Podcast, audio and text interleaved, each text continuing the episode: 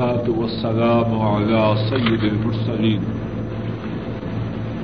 وعلى آله وأصحابه وأهل بيته وأتباعه إلى يوم الدين. أعوذ بالله من الشيطان الرجيم.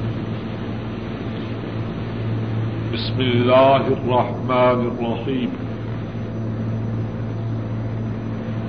وَكَذَلِكَ جَعَلْنَاكُمْ أُمَّةً وَسَطًا لِتَكُونُوا شُهَدَاءَ عَلَى النَّاسِ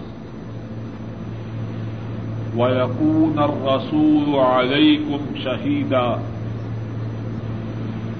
وَمَا جَعَلْنَا الْقِبْلَةَ الَّتِي كُنْتَ عَلَيْهَا إِلَّا لِنَعْلَمَ مَنْ يَتَّبِعُ الرَّسُولَ ممن ينقلب على عقبيه وإن كانت لكبيرة إلا على الذين هدى الله وما كان الله ليضيع إيمانكم إن الله بالناس لرؤوف رحيم.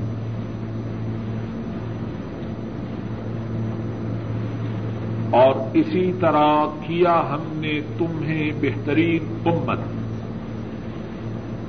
تاکہ ہو جاؤ تم گواہ لوگوں پر اور ہو رسول تم پر گواہ. اور نہیں کیا ہم نے قبلے کو جس پر آپ تھے مگر تاکہ ہم جان لیں کون اتباع کرتا ہے رسول کی اس شخص سے جو اپنی ایڑیوں پر پھر جاتا ہے. اور بے شک یہ بات البتہ بڑی ہے مگر ان لوگوں پر جن کو اللہ نے ہدایت دی اور نہیں ہے اللہ تعالی کہ تمہارے ایمانوں کو برباد کرے. بے شک اللہ لوگوں کے ساتھ شفقت کرنے والے مہربان ہیں.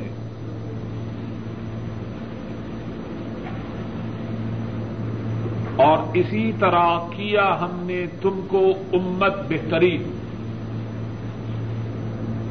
تاکہ تم ہو جاؤ گواہ لوگوں پر اور ہو رسول تم پر گواہ. اور نہ کیا ہم نے قبلہ کو جس پر کہ آپ تھے مگر تاکہ ہم جانیں اس کو جو اتباع کرے رسول کی اس سے جو پھرے اپنی ایڑیوں پر. اور بے شک یہ بات البتہ بڑی تھی مگر ان لوگوں پر جن کو اللہ ہدایت دے. اور نہیں ہے اللہ تعالیٰ کہ وہ ضائع کرے تمہارے ایمان کو. بے شک اللہ لوگوں کے ساتھ شفقت کرنے والے مہربان ہیں. واؤ اور کذالک اسی طرح جعلناکم ہم نے تم کو کیا ہم نے تم کو بنایا امتن امت وسطن درمیان. وسط اصل میں وہ جگہ ہوتی ہے جو زمین میں دو جگہوں کے درمیان ہو. اور یہاں وسط سے مراد بہترین تاکہ تم ہو جاؤ گواہ لوگوں پر. شہید اس کی جمع شہداء. اور ہو جائے رسول گواہ تم پر. اور رسول اس سے مراد رسول مکرم صلی اللہ علیہ وسلم. اور رسول اس پر جو الف لام ہے یہ اسی طرح ہے جس طرح کہ آپ انگریزی میں کہتے ہیں دی پرافٹ یا میسنجر. کوئی رسول جب کہیں گے بی پرافٹ بی میسنجر تو مقصود رسول کریم صلی اللہ علیہ وسلم. وما اور نہیں جعلنا ہم نے کیا القبلہ قبلہ التی کنت علیہا جس پر آپ تھے الا لنعلم مگر تاکہ ہم جان لیں من یتبع الرسول کون اتباع کرتا ہے. اتباع یتبع اتباعا پیروی کرنا فالو کرنا. اور رسول رسول کریم صلی اللہ علیہ وسلم ممن ینقلب اس سے جو پھر جائے انقلب ینقلب پھرنا اور اسی سے انقلاب. اردو میں بھی یہ لفظ استعمال ہوتا ہے اور اصل لفظ عربی کا ہے. عاقبی دونوں ایڑیوں پر وَإِنْ كَانَتْ لَكَبِيرَةً اور بے شک یہ بڑی بات ہے مگر ان پر جن کی اللہ رحمائی کرے. وَمَا كَانَ اللَّهُ اور نہیں ہے اللہ لِيُضِيعَ إِيمَانَكُمْ تاکہ وہ برباد کرے. أَضَاعَ يُضِيعُ برباد کرنا ضائع کرنا. ان اللہ بے شک اللہ بالناس لوگوں کے ساتھ لرؤوف شفقت کرنے والے ہیں رحیم مہربان ہیں. اس آیت کریمہ میں کتنی ہی باتیں ہیں ان میں سے کچھ باتوں کو بیان کرنے کی انشاءاللہ کوشش کرتا ہوں.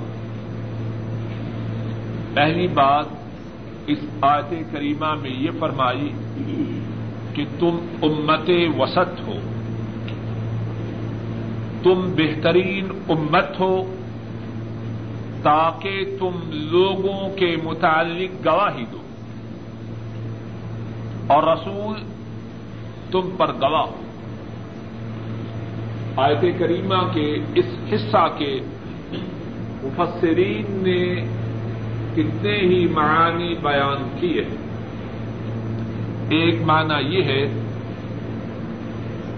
کہ رسول مکرم صلی اللہ علیہ وسلم کی امت کل قیامت کے دن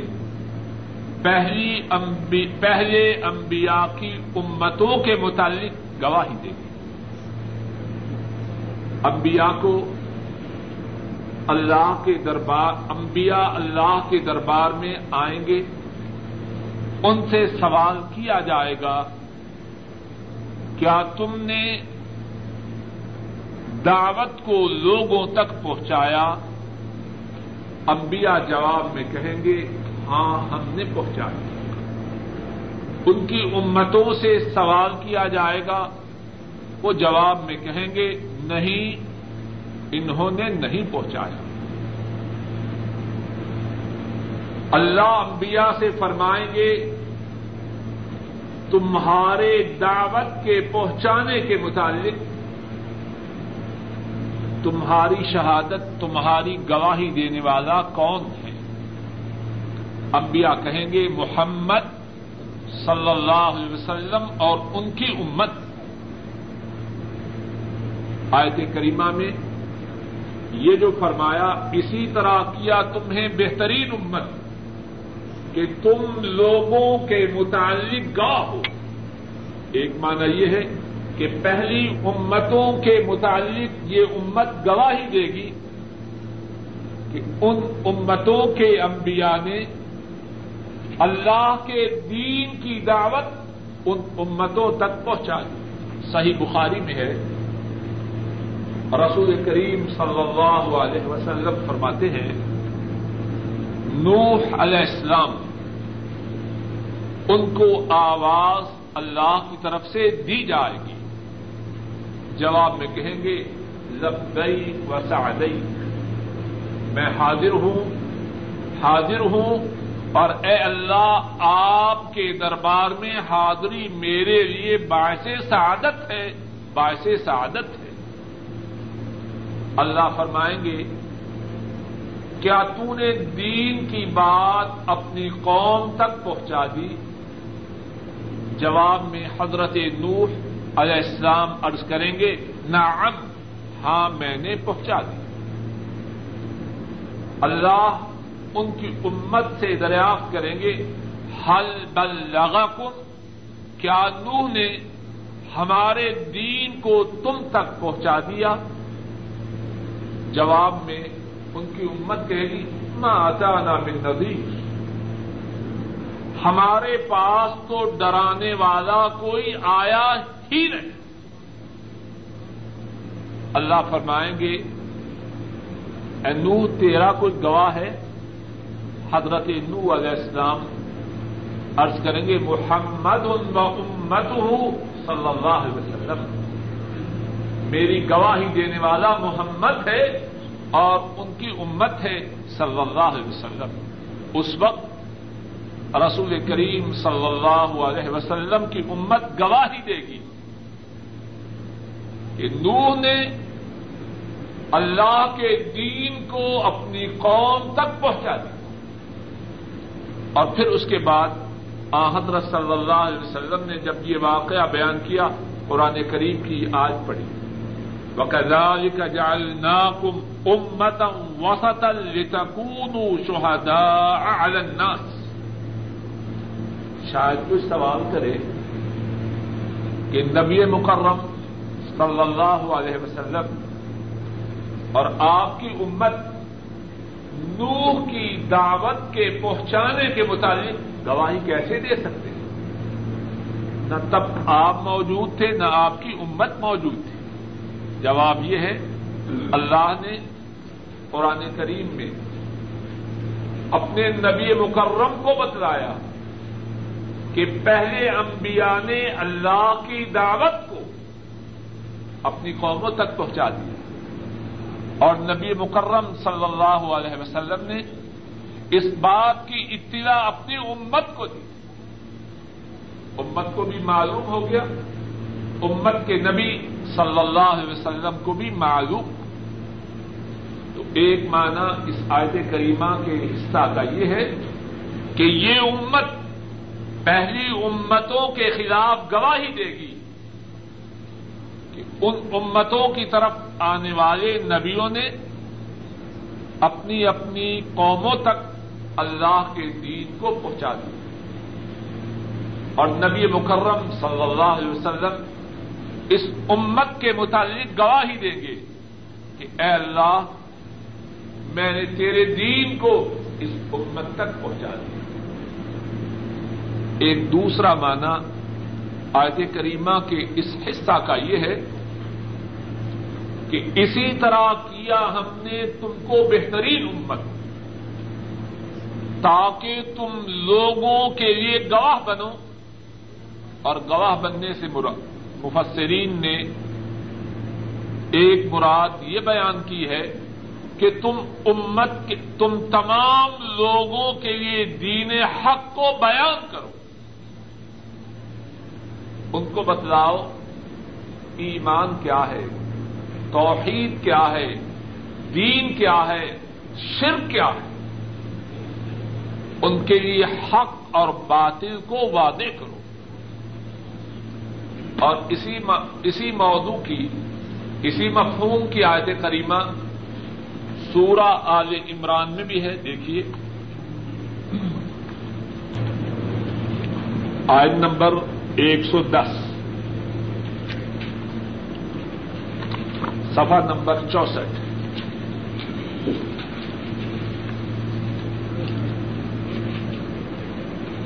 کنتم خیر امہ، دوسری سطح،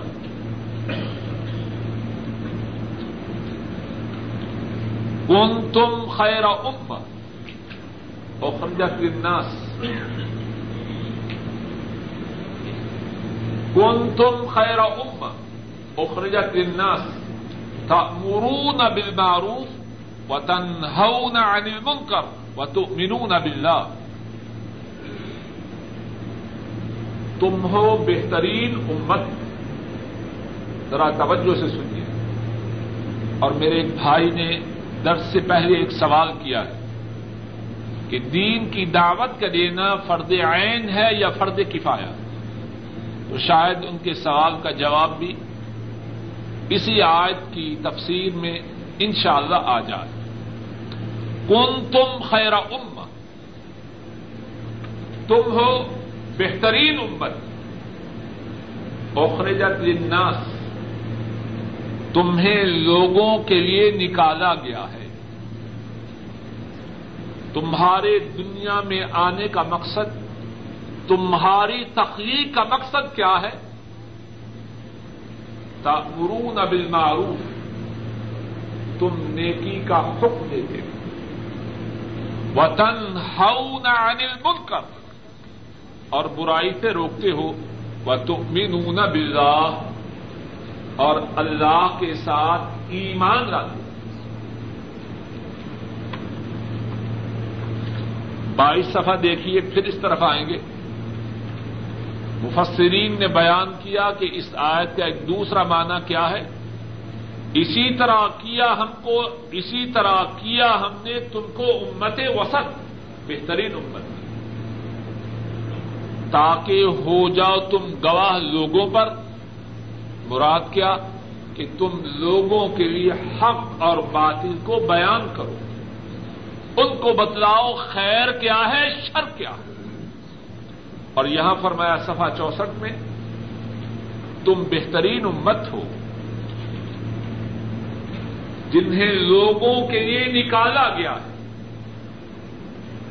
نیکی کا حکم کرتے ہو، برائی سے روکتے ہو، اور اللہ کے ساتھ ایمان لاتے ہو. اور یہاں یہ بات سمجھ لیجیے کہ نبی کریم صلی اللہ علیہ وسلم کی امت خیر الامم ہے. آپ تمام انبیاء سے اعلیٰ اور آپ کی امت تمام امتوں سے اعلیٰ. اب کیوں اعلیٰ ہے؟ چونکہ ان کی نسبت آپ کی طرف ہے، یہ بات کافی نہیں. امت کے خیر الامم بننے کے، امت کے بہترین امت بننے کے اس آیت کریمہ میں 3 اسباب ذکر کیے گئے ہیں. کون کون سے؟ پہلا، امر بالمعروف، نیکی کا حکم دینا. دوسرا، برائی سے روکنا. اور تیسرا، اللہ پر ایمان لانا. اب اگر یہ اوصاف نہ پائے جائیں تو بہترین امت ہوگی یا نہ ہوگی؟ سیدھی بات ہے، کوئی اس میں زیادہ فلسفہ یا منطق کی بات نہیں. استاد اپنے شاگرد سے کہتا ہے کہ یہ بہترین طالب علم ہے، باقاعدگی سے سبق میں حاضر ہوتا ہے. نمبر 2، توجہ سے سنتا ہے. نمبر 3، گھر جا کے سبق کو یاد کرتا ہے. بہترین طالب علم ہے کیونکہ باقاعدگی سے حاضر ہوتا ہے، توجہ سے سبق کو سنتا ہے اور گھر جا کے دوہراتا ہے.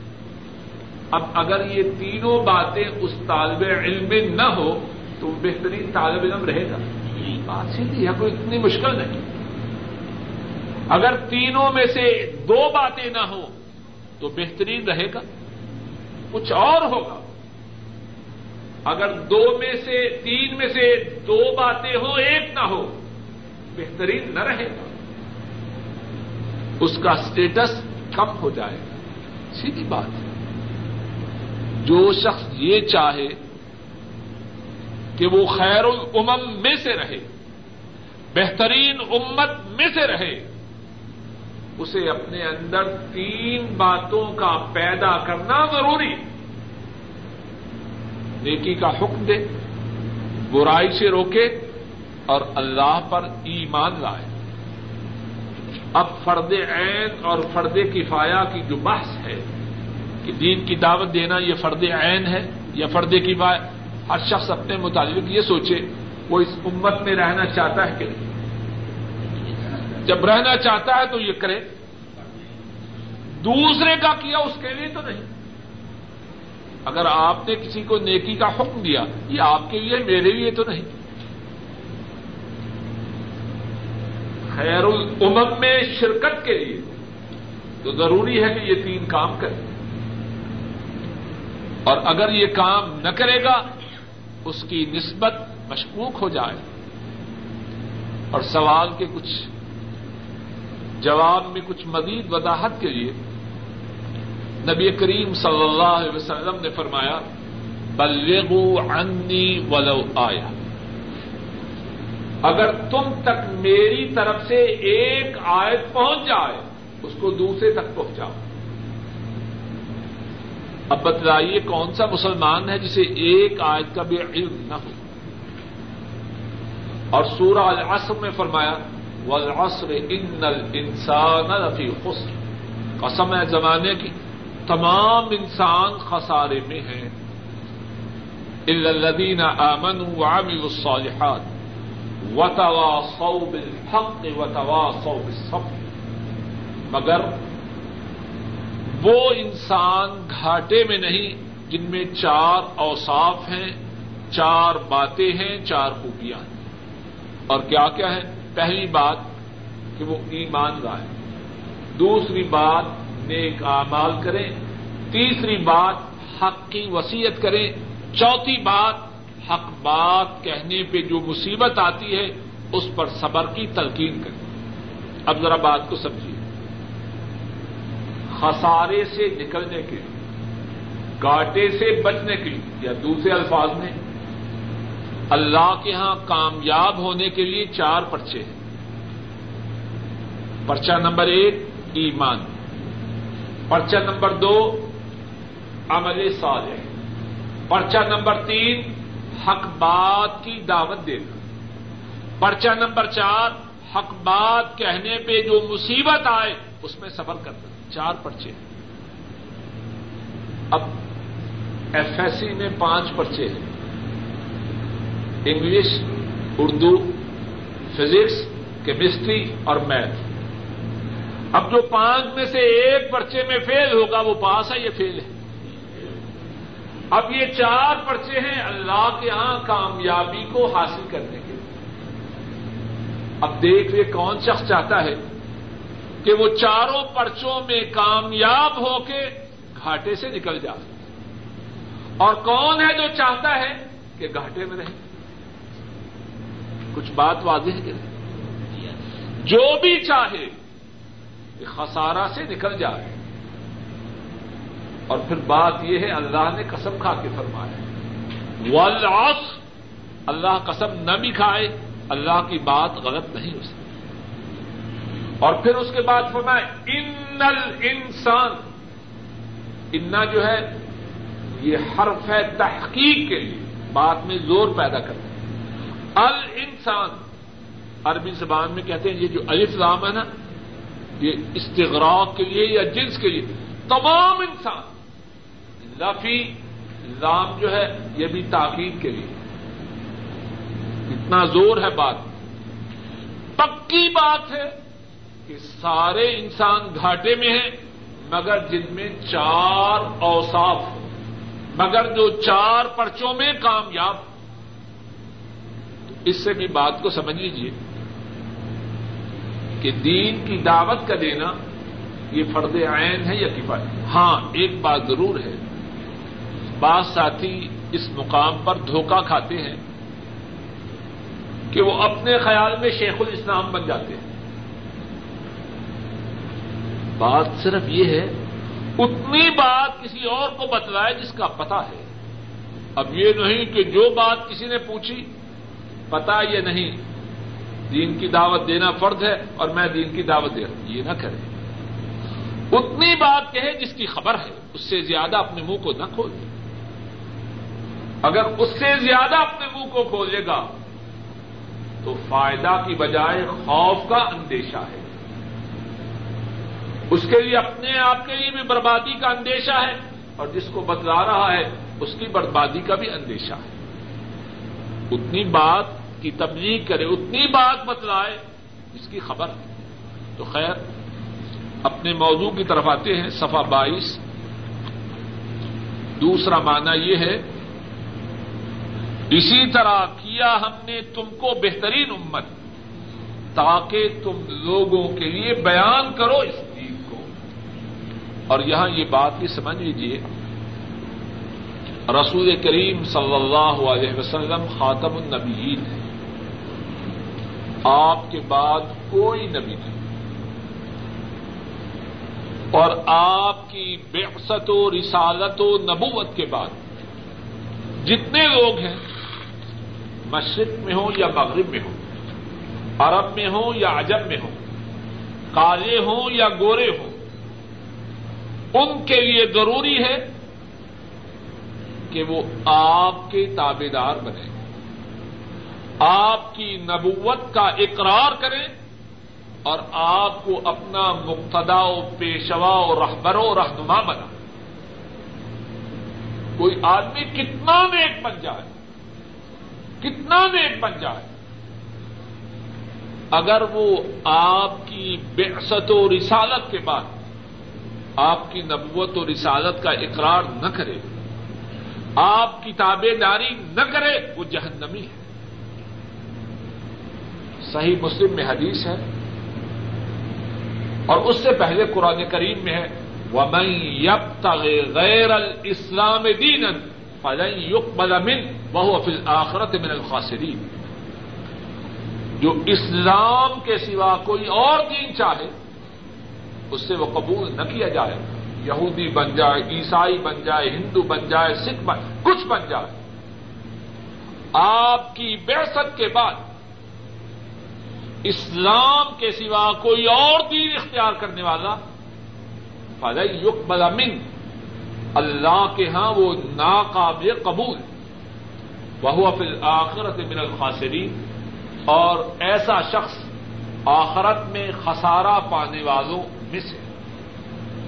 اور صحیح مسلم میں ہے، حضرت ابو ہریرہ رضی اللہ تعالی عنہ بیان کرتے ہیں، رسول کریم صلی اللہ علیہ وسلم نے ارشاد فرمایا، لا يسمع بی من هذه الامة احد یہودی او نصرانی ثم يموت ولم یؤمن بی الا كان من اصحاب النار، او كما قال صلی اللہ علیہ وسلم.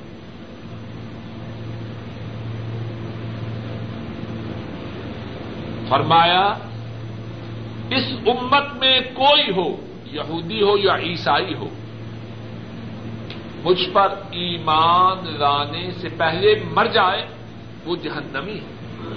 کتنی عبادت کر لے، آپ کی بعثت و نبوت کے بعد نجات کے لیے آپ پر ایمان لانا فرض ہے. اور وہ مشہور حدیث ہے، حضرت عمر فاروق رضی اللہ تعالی عنہ جب تورات آپ کی مجلس میں پڑھنے لگے، آپ کا چہرہ مبارک بدل گیا.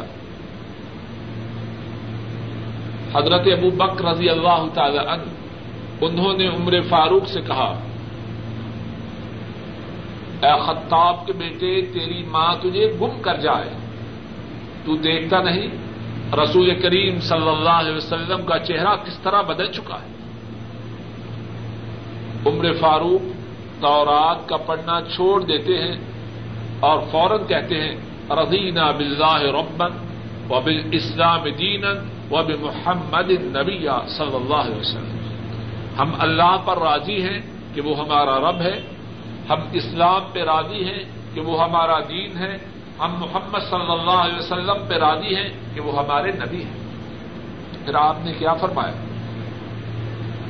آپ نے فرمایا، قسم ہے اس ذات کی جس کے ہاتھ میں میری جان ہے، لو بدا لکم موسیٰ فاتبعتموہ وترکتمونی لضللتم عن سواء السبیل. اگر موسیٰ آ جائیں، تم ان کی پیروی کرو اور مجھ کو چھوڑ دو، تو سیدھی راہ سے بھٹک جاؤ. اور ایک روایت میں یہ بھی ہے اگر موسیٰ زندہ ہو جائیں اور میری نبوت کو پائیں تو ان کے لیے بھی اس بات کے سوا چارہ کار نہیں کہ وہ میرے پیروکار بنے. تو بات کیا عرض کر رہا ہوں، آپ کی نبوت و رسالت کے بعد تمام انسانوں کے لیے آپ کا پیروکار بننا ضروری ہے. اب سوال یہ ہے، آپ تو اس دنیا سے تشریف لے جا چکے ہیں، اب لوگوں تک اس دین کا پہنچانا اس کی ذمہ داری ہے. لوگوں سے کل قیامت کے دن اس بات کا سوال ہوگا مسلمان ہوئے کہ نہیں، مدینے والے کے تابع داروں میں شریک ہوئے کہ نہ ہوئے. لیکن لوگوں کا بھی حق ہے کہ ان تک اس دین کو پہنچایا جائے. یہ کس کی ذمہ داری؟ ناکم امتا وسطا لتکونوا شہداء علی الناس ویکون الرسول علیکم شہیدا. رسول نے اس دین کو جبریل امین کی وساطت سے اللہ سے لیا اور اس دین کو تم تک پہنچایا. اب تمہاری ذمہ داری یہ ہے تمام بنی نو انسانوں تک اس دین کو پہنچاؤ. اس آیت کریمہ کا دوسرا معنی یہ کہ بات یہاں نہیں رکتی. نبی مکرم صلی اللہ علیہ وسلم نے دین کو تم تک پہنچا دیا، بات ختم ہو گئی، نہیں. اب جو امانت تم تک پہنچ چکی ہے تمہاری یہ ذمہ داری ہے اس امانت کو تمام بنی نوع انسانوں تک پہنچا. دوسری بات اس آیت کریمہ میں یہ ہے، گزشتہ درس میں گزر چکی ہے، یہ بات گزر چکی ہے کہ آن حضرت صلی اللہ علیہ وسلم جب مدینہ طیبہ تشریف لائے تو آپ ابتدا میں بیت المقدس کی طرف اپنا چہرہ مبارک کر کے نماز ادا کریں. 16 یا 17 ماہ بعد اللہ کی طرف سے حکم آیا کہ نمازوں میں اپنا چہرہ مسجد حرام کی طرف کرنا. اب حکم کی اس تبدیلی میں جو حکمت ہے اس کو بیان کیا جا رہا ہے. فرمایا کہ یہ جو قبلہ کی تبدیلی ہوئی ہے، پہلے بیت المقدس پھر مسجد حرام، یہ کیوں ہوا؟ فرمایا اس لیے تاکہ ہم ظاہر کر دیں کہ رسول کا پیروکار کون ہے اور اپنی ایڑیوں پہ پھرنے والا کون. یہاں یہ بات سمجھیے، عام حالات میں دین پر چلنا یہ بھی اچھی بات ہے، لیکن زیادہ اصل بات یہ ہے جب حالات ناسازگار ہو پھر آدمی دین پہ ثابت قدم رہے. اب بیت المقدس کی طرف رخ کر کے نمازیں ادا کر رہے ہیں، یہود مطمئن ہیں، کوئی تنقید نہیں کر رہا. اب حکم آیا کہ بیت المقدس کی بجائے مسجد حرام کی طرف رخ کرو. اب یہودیوں نے مخالفت کی، منافقوں نے طعنے دیے، عجب نبی ہے، کبھی کچھ حکم کبھی کچھ. اب اس ناسازگار ماحول میں نبی کی اطاعت کرنے والا اصل میں نبی کا مطیع و فرما بردار ہے صلی اللہ علیہ وسلم. فرمایا یہ قبلہ کی تبدیلی کا جو حکم ہے اس میں حکمت کیا ہے؟ سچے اور جھوٹے نکھر جائیں.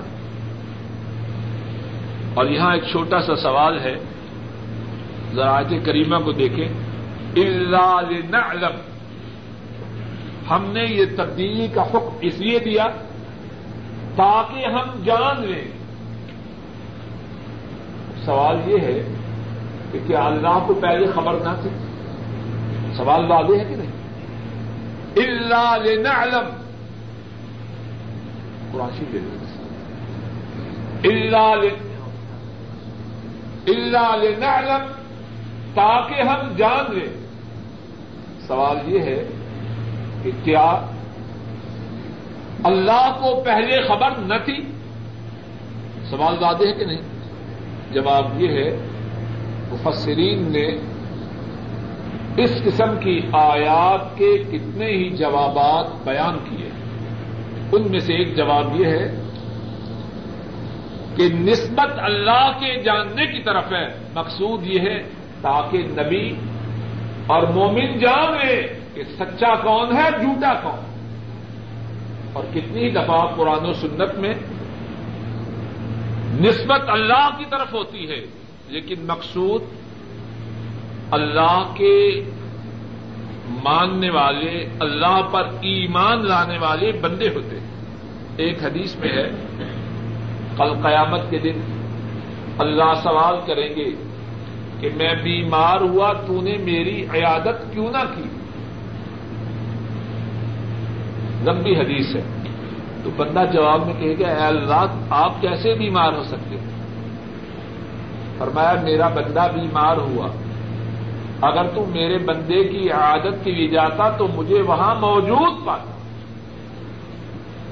اللہ کو اپنے بندوں سے خاص تعلق ہے اور اتنا تعلق کہ بسا اوقات جو بات بندوں کی ہوتی ہے اس کی نسبت اپنی طرف کرتے ہیں. کچھ بات سمجھ میں آئی کہ نہیں؟ اتنا تعلق ہے اللہ کو اپنے بندوں سے. اب اللہ تو بیمار نہیں ہوتے لیکن قیامت کے دن سوال ہوگا میں بیمار ہوا تو میری عادت کے لیے کیوں نہ آیا. مقصود کیا؟ بندہ کہے گا اللہ آپ کیسے بیمار ہو سکتے ہیں؟ فرمایا جہاں میرا بندہ بیمار ہوا اگر تو اس کی عادت کے لیے آتا مجھے اس کے پاس موجود پاتا. تو بعض مفسرین نے یہ بیان کیا الا لنعلم تاکہ ہم جان لیں. مقصود کیا ہے کہ اللہ والے جان لیں کہ نبی کا سچا ماننے والا کون ہے اور جھوٹا دعویٰ کرنے والا کون ہے. ایک اور معنی مفسرین نے اس کا بیان یہ کیا ہے الا لنعلم تاکہ ہم واضح کر دیں. پتہ تو اللہ کو ہے لیکن لوگوں کے سامنے بھی ذرا راز افشا ہو جائے. کتنے ہیں جو صوفیت کا شرافت کا نیکی کا دعویٰ کرنے والے ہیں اصل میں لٹیرے اور بدماش. الا لنعلم تاکہ ہم واضح کر دیں کون ہے صحیح معنوں میں نبی کا پیروکار اور کون ہے جھوٹا دعویٰ کرتا. اور پھر فرمایا ایک اور بات جو اس آیت کریمہ میں ہے وَإِن كَانَتْ لَكَبِيرَةً إِلَّا عَلَى الَّذِينَ هَدَى اللَّهُ. ناسازگار حالات میں نبی کے دامن کو تھامے رکھنا، نبی کی پیروی کو اختیار پیروکاری کو اختیار کرنا، نبی کی اتباع کو اختیار کرنا یہ آسان بات نہیں، مشکل بات. لیکن جن کے سینوں کو اللہ ہدایت کے لیے کھول دے ان کے لیے کوئی بڑی بات نہیں. میں اور آپ سب اپنی اپنی زندگی کے متعلق غور کریں. اتنی باتیں ہیں ہم میں سے بعض جو اللہ والے ہیں وہی بات کرتے ہوئے میں انہیں کوئی تکلیف نہیں ہوتی. کسی دوسرے شخص کو بڑا مشکل ہے جی. اس کا پڑوسی اسی بات کو بغیر کسی بوجھ کے بغیر کسی تکلیف کے ادا کر رہا ہے. اس سے جی بڑی مشکل بات ہے. ایسے ہوتا ہے کہ نہیں؟ کتنے ہیں جو فجر کی نماز باقاعدہ پڑھنے والے ہیں جماعت کے ساتھ اور کتنے اسلام کی طرف اپنی نسبت کرنے والے ان سے کہیے کہ فجر کی نماز جماعت سے پڑھ. ٹھیک ہے بڑی مشکل ہے کہ نہیں؟ کیا مقصد کیا سبب ہے؟ ایسا شخص اللہ سے دعا کرے کہ اللہ اس کے سینے کو ہدایت کے لیے کھول دے. ہدایت کی کمی ہے.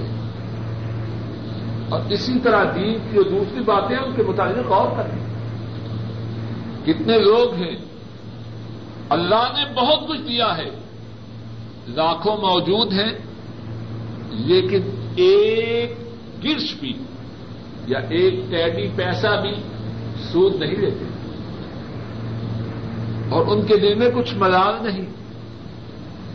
اللہ کے شکر گزار بھی ہیں کہ اللہ نے مال دیا ہے اور سود حاصل کرنے سے بچے ہوئے بھی ہیں، اور کچھ ایسے ہیں تھوڑے پیسے ہیں، ابھی دوسری تیسری یا چوتھی تنہا ملی ہے، ٹھیک ہے جی اب کیا کریں،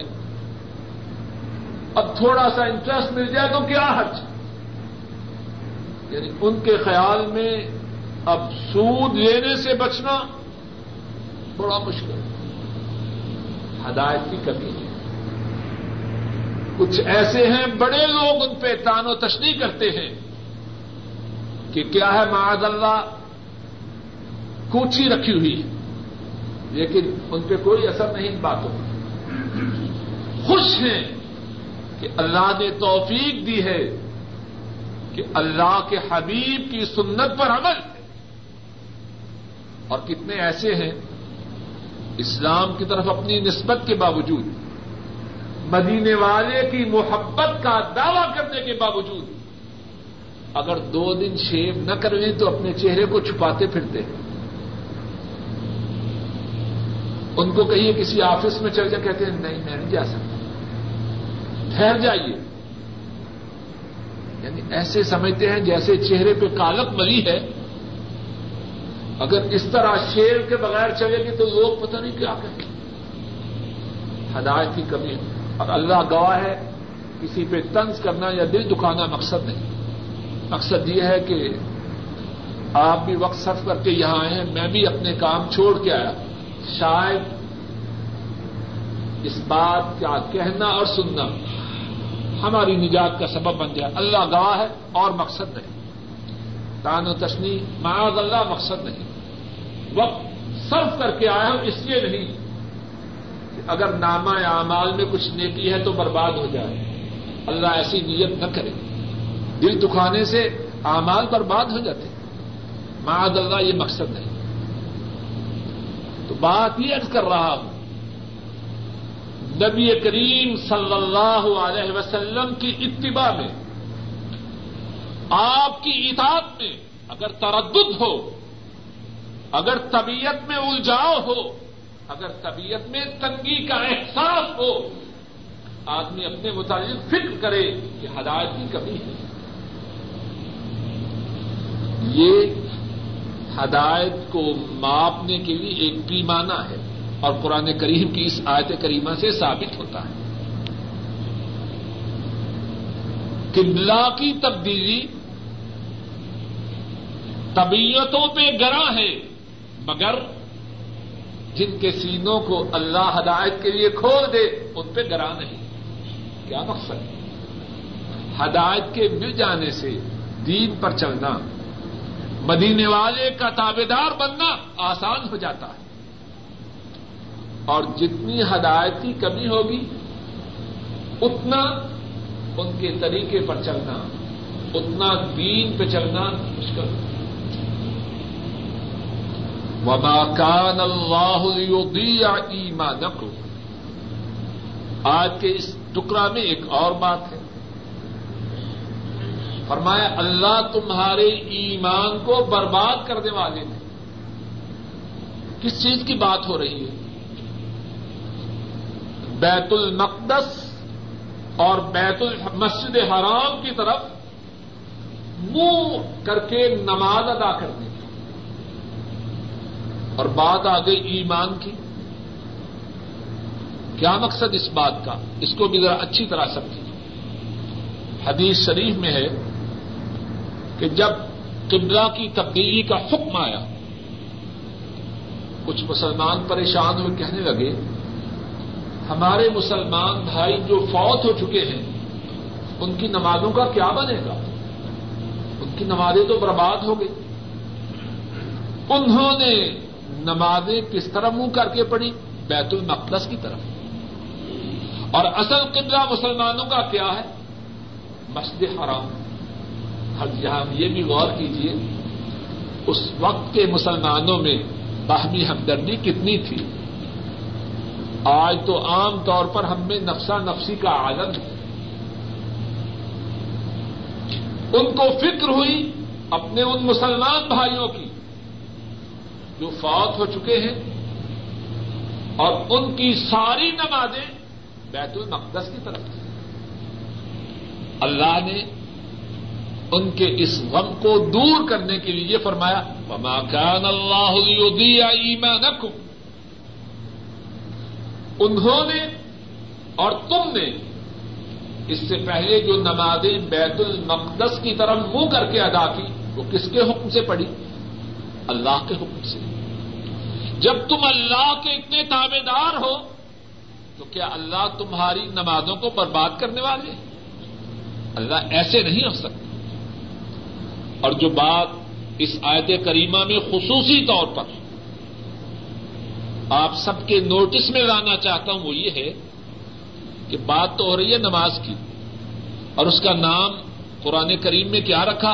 ایمانکم. کچھ بات سمجھ میں آئیے کہ نماز کا نام ایمان رکھا کہ اللہ تمہارے ایمان کو ضائع کرنے والا نہیں. مقصود کیا ہے؟ وہ یہ نماز. اب جس کے ہاں نماز نہ ہوگی اس کا ایمان باقی ہوگا یا ختم ہو جائے گا. تو کہتے ہیں مولویوں کی سختی ہے جی اللہ غفور الرحیم ہے نماز نہ پڑھے تو پھر کیا ہوا اللہ غفور. اب دیکھیے اس آیت کریمہ میں قرآن کریم کو کھولیے اور اچھی طرح نوٹ کیجیے وما كان اللہ ليضيع ایمانکم. اللہ تمہارے ایمانوں کو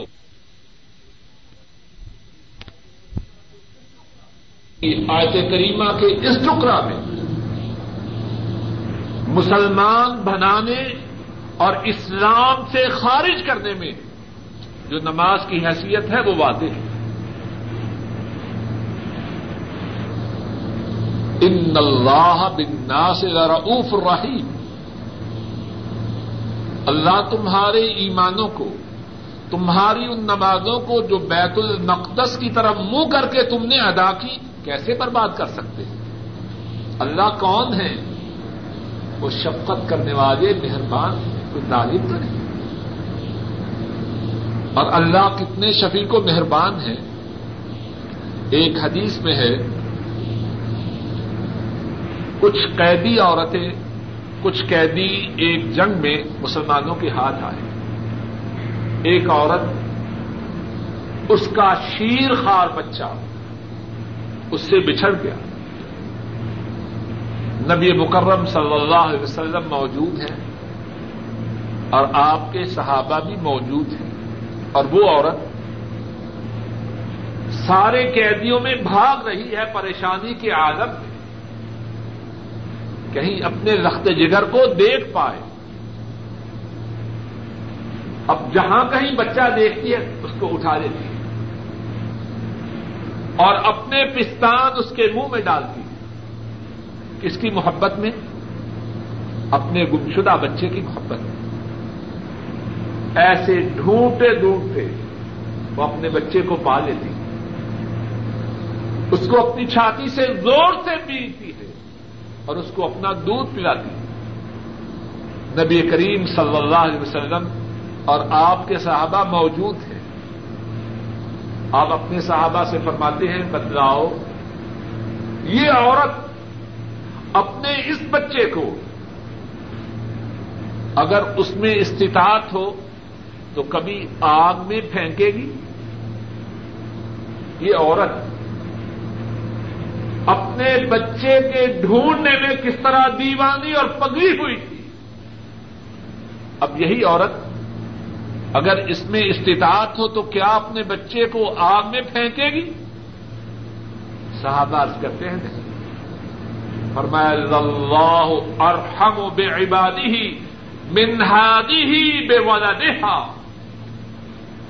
فرمایا جتنی شفقت جتنی رحمت جتنی مہربانی اس عورت کے دل میں اپنے شیر خوار بچہ کے لیے ہے اللہ کے ہاں اپنے بندوں کے لیے اس سے کہیں زیادہ محبت ہے.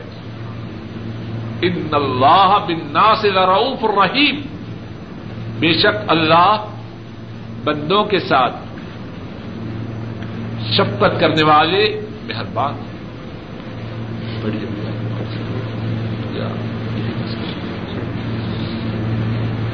اللہ مالک الملک اپنے فضل و کرم سے کہنے والے کو اور سب سننے والوں کو صحیح معنوں میں اپنے نبی کریم صلی اللہ علیہ وسلم کا تابع دار بنائے, ہم سب کے تمام گناہوں کو معاف فرمائے, نیکیوں کو قبول فرمائے, آئندہ گناہوں سے محفوظ رکھے اور زیادہ سے زیادہ نیکیاں کرنے کی توفیق عطا فرمائے. ایک سوال یہ ہے کہ نماز میں رکوع کے وقت اور رکوع سے سر اٹھانے کے وقت رفع الیدین کا کیا حکم ہے؟ نماز میں رکوع کے جاتے وقت اور رکوع سے سر اٹھاتے وقت رفع الیدین کا کیا حکم ہے؟ صحیح بخاری میں حدیث ہے, حضرت عبداللہ بن عمر رضی اللہ تعالی عنہما بیان کرتے ہیں, رأيت رسول الله صلى الله عليه وسلم إذا قام في الصلاة رفع يديه حتى يكون حظ منكبيه, وكان يفعل ذلك حين يكبر للركوع, ويفعل ذلك إذا رفع رأسه من الركوع ويقول سمع الله لمن حمده, ولا يفعل ذلك في السجود. عبداللہ بن عمر رضی اللہ تعالی عنہما بیان کرتے ہیں, میں نے رسول کریم صلی اللہ علیہ وسلم کو دیکھا, آپ جب نماز میں کھڑے ہوتے اپنے دونوں ہاتھوں کو اپنے کندھوں تک اٹھاتے ہیں, اس طرح اپنے دونوں ہاتھوں کو اپنے دونوں کندھوں تک اٹھاتے جب نماز کے لیے اللہ اکبر کہتے. وَكَانَ يَفْعَلُ ذَلِكَ حِينَ يُكَبِّرُ لِلرُّكُوعِ, آپ جب رکوع کے لیے اللہ اکبر کہتے اس وقت بھی اپنے دونوں ہاتھوں کو اسی طرح اٹھاتے. وَيَفْعَلُ ذَلِكَ إِذَا رَفَعَ رَأْسَهُ مِنَ الرُّكُوعِ, آپ صلی اللہ علیہ وسلم جب رکوع سے اپنے سر مبارک کو اٹھاتے تو پھر بھی آپ اسی طرح اپنے دونوں ہاتھوں کو کندھوں تک اٹھاتے. وَيَقُولُ سَمِعَ اللَّهُ لِمَنْ حَمِدَهُ, اور آپ سمع اللہ لمن حمدہ فرماتے. وَلَا يَفْعَلُ ذَلِكَ فِي السُّجُودِ, آپ سجدہ میں سجدہ کی حالت میں رفع الیدین نہ کرتے. اب یہ حدیث صحیح بخاری میں ہے اور اس کے روایت کرنے والے حضرت عبداللہ بن عمر رضی اللہ تعالی عنہما ہیں, اور وہ بیان کرتے ہیں کہ رسول کریم صلی اللہ علیہ وسلم 3 مواقع پر رفع الیدین کرتے, اپنے دونوں ہاتھوں کو کندھوں تک اٹھاتے.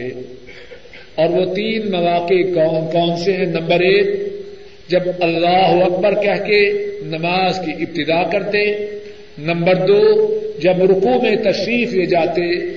اور نمبر 3, جب رکوع سے اپنا سر مبارک اٹھاتے. ایک اور حدیث میں ہے, حضرت ابو حمید الساعدی رضی اللہ تعالی عنہ کو بیان کرتے ہیں, رسول کریم صلی اللہ علیہ وسلم کے 10 صحابہ موجود تھے. انہوں نے ان 10 صحابہ سے کہا, انا عالمکم بصلاۃ رسول اللہ صلی اللہ علیہ وسلم, میں اللہ کے رسول صلی اللہ علیہ وسلم کی نماز کو تم تمام سے زیادہ جانتا ہوں. ان 10 نے کہا اگر زیادہ جانتے ہو تو پڑھ کے دکھاؤ.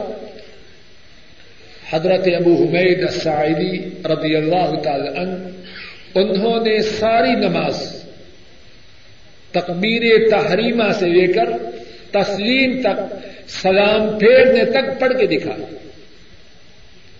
اور اس نماز میں انہوں نے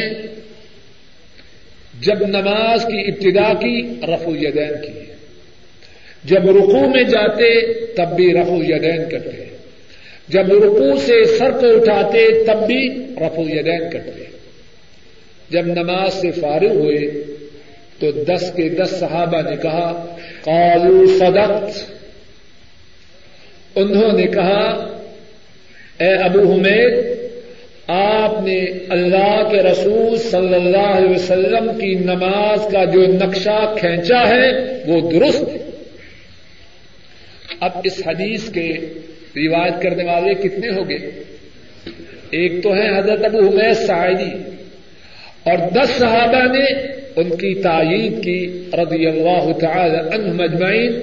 ان کی تعداد مجموعی کتنی ہو گئی؟ 11. اور صرف 11 ہی نہیں, حافظ ابن حجر رحمہ اللہ جنہوں نے صحیح بخاری کی شرح کی ہے, اور ان کی شرح کا نام فتح الباری ہے, بخاری شریف کی سب سے بڑی شرح ہے, 13 یا 14 جلدوں میں یہ شرح چھپی ہوئی ہے اور بازاروں میں میسر ہے. اس شرح میں حافظ ابن حجر رحمہ اللہ لکھتے ہیں کہ ہمارے استاذ ابو الفضل انہوں نے فرمایا کہ میں نے ان صحابہ کو شمار کیا جنہوں نے رفع الیدین کی حدیث کو روایت کیا.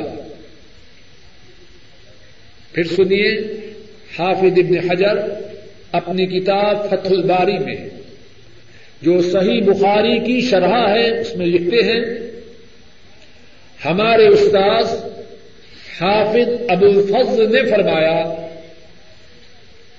کہ میں نے ان صحابیوں کا شمار کیا جنہوں نے نماز میں رفع الیدین کا ذکر کیا کہ اللہ کے رسول صلی اللہ علیہ وسلم اللہ اکبر کہتے ہوئے, رکوع میں جاتے ہوئے, رکوع سے سر مبارک اٹھاتے ہوئے رفع الیدین کرتے.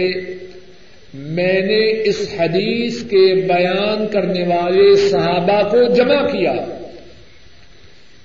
تو ان کی تعداد 50 آدمی بنے.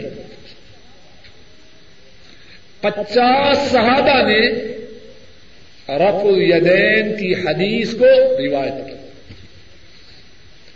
اور اس پر بھی بس نہیں, امام حاکم اور امام ابن مندہ فرماتے ہیں وہ 10 صحابہ جن کا نام لے کر اللہ کے رسول صلی اللہ علیہ وسلم نے انہیں جنت کی بشارت دی ہے, ان 10 کے 10 صحابہ نے یہ حدیث بیان کی ہے کہ رسول کریم صلی اللہ علیہ وسلم نماز شروع کرتے وقت, رکوع جاتے وقت اور رکوع سے سر اٹھاتے وقت رفع الیدین کرتے ہیں.